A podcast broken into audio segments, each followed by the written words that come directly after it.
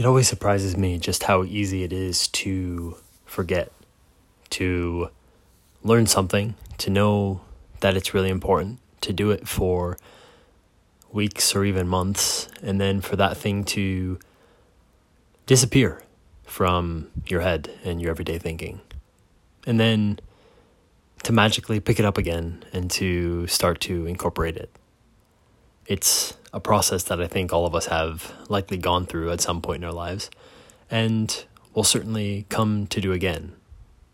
Our foci and the places where our concentration goes in life changes consistently. We have different needs, different wants, different goals to pursue, different headspaces to occupy. And all of that leads us to having different sets of information, different thoughts, different mental processes ongoing inside of our heads. That is a persistent reality. And yet it can be so frustrating.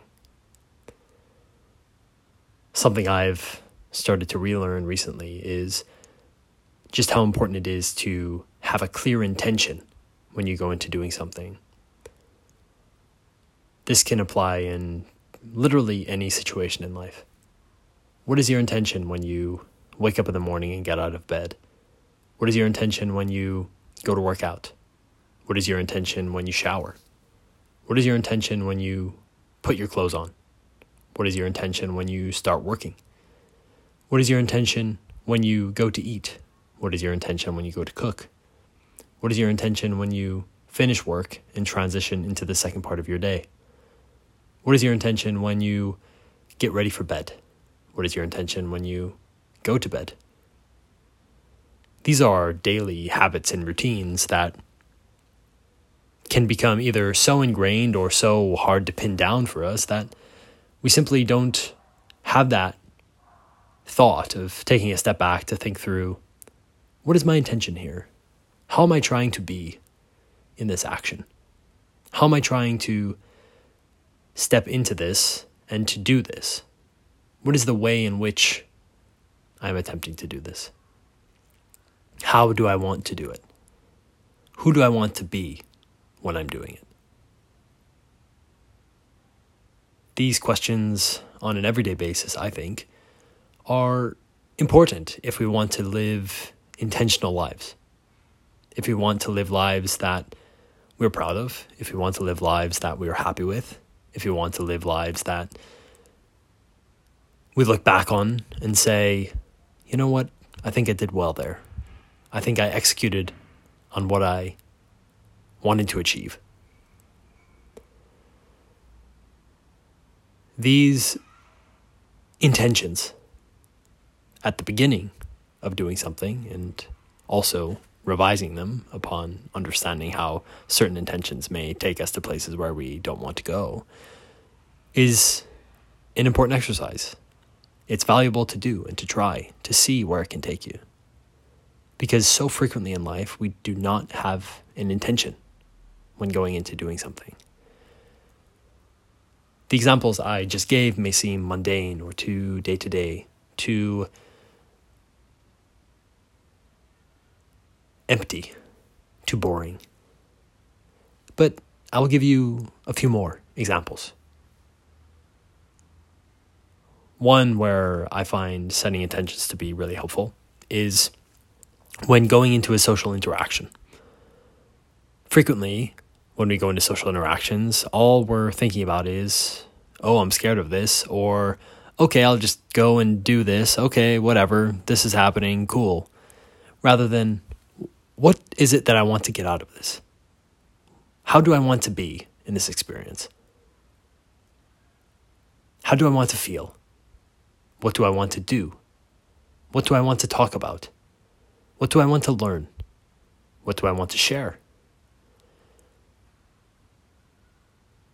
What values do I want to impersonate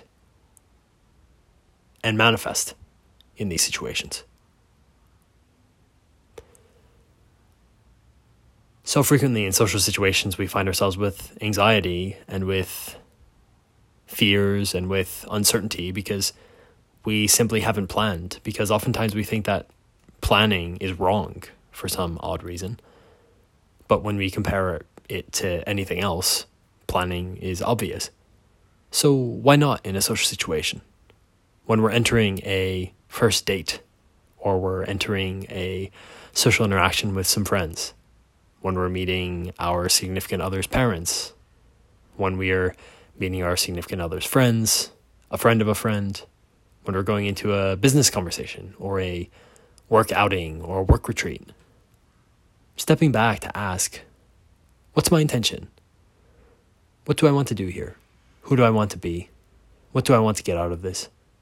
How do I want this to leave me tomorrow or later today? These questions can really help to guide us. They can help us to be that person who we seek to be at the end of the day when we sit there automatically reflecting on these different things that we've done. Another example that I think is very valuable is when reflecting on big life decisions that we want to make, whether it be proposal or getting married or having a family or starting a new relationship, starting a new business venture, moving yourself to a new city. These are all big questions that require a lot of thinking, and they require a lot of judgment and decision-making.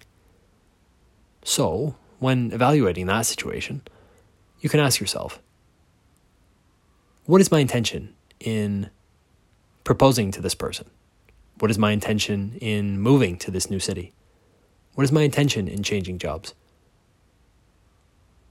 What values do I want to manifest in this relationship? What values do I want to manifest in this new place that I am struggling to manifest in this current place? These are valuable questions to ask ourselves in all of these scenarios. Because ultimately in life, we must live. We must do things. We must interact. And when we have to do these things, well, we are automatically going to do them in some way. There is some fashion in which we will execute on these actions. There is some obvious manner in which we do these things. That can be unconscious. That can be without thought, without previous planning, without any sort of strategy or identified value to insert into that approach. Or it can be with one. And when I evaluate those two, it seems pretty obvious which is the better. The one that is more thoughtful, the one that is more intentional, the one that is more clear-headed. If we want to live a good life that keeps on giving, not a roller coaster, not an up and down, but one that holds steady and consistently gives us the things that we're looking for, well, that takes planning and patience and strategy and intentionality at the end of the day. And that's why this learning, I think, has been so important for me. When I keep coming back to, how do I want to live? How do I want to feel every day? Who is it that I want to be? What do I want to achieve and accomplish in my life? These are questions that we all grapple with.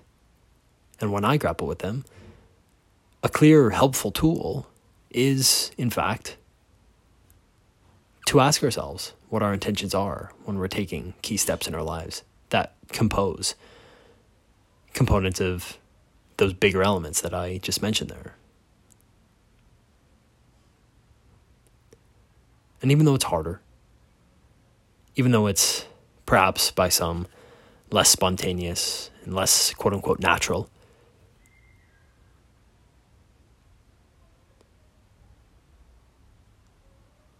what better things are we getting out of those other approaches in comparison to the one where we actually think about the values that we have, we think about who we want to be, we think about what we want, and then we actually are thoughtful in our approach to get those things rather than expecting the universe to bring them to us. These are tough questions. And I hope that perhaps what I've contributed here is meaningful and something that you can resonate with. My one last caveat here is, I think that there is room for intentionality and spontaneity to live together. I think that one can plan frequent periods of time in which they get to be spontaneous, periods of time in which they can allow themselves to open up, to not necessarily have to follow the plan, to have no plan, clear periods of time in which we allow ourselves to not follow the strategy or to allow ourselves to go wherever the day, the things around us may take us. And that's totally fine. And frequently, many of us need that. Many of us need time like that to process and to live in a more free-flowing state. And with that in mind, that free-flowing state without a container can hurt us. And it can lead us into very chaotic places in which we feel like we can't control anything and that life is just taking us away and there's nothing we can do about it. So being able to balance those two things is really important. Being able to walk that line is critical. And that's something that I want us to think about here. We can't have too much of one or the other.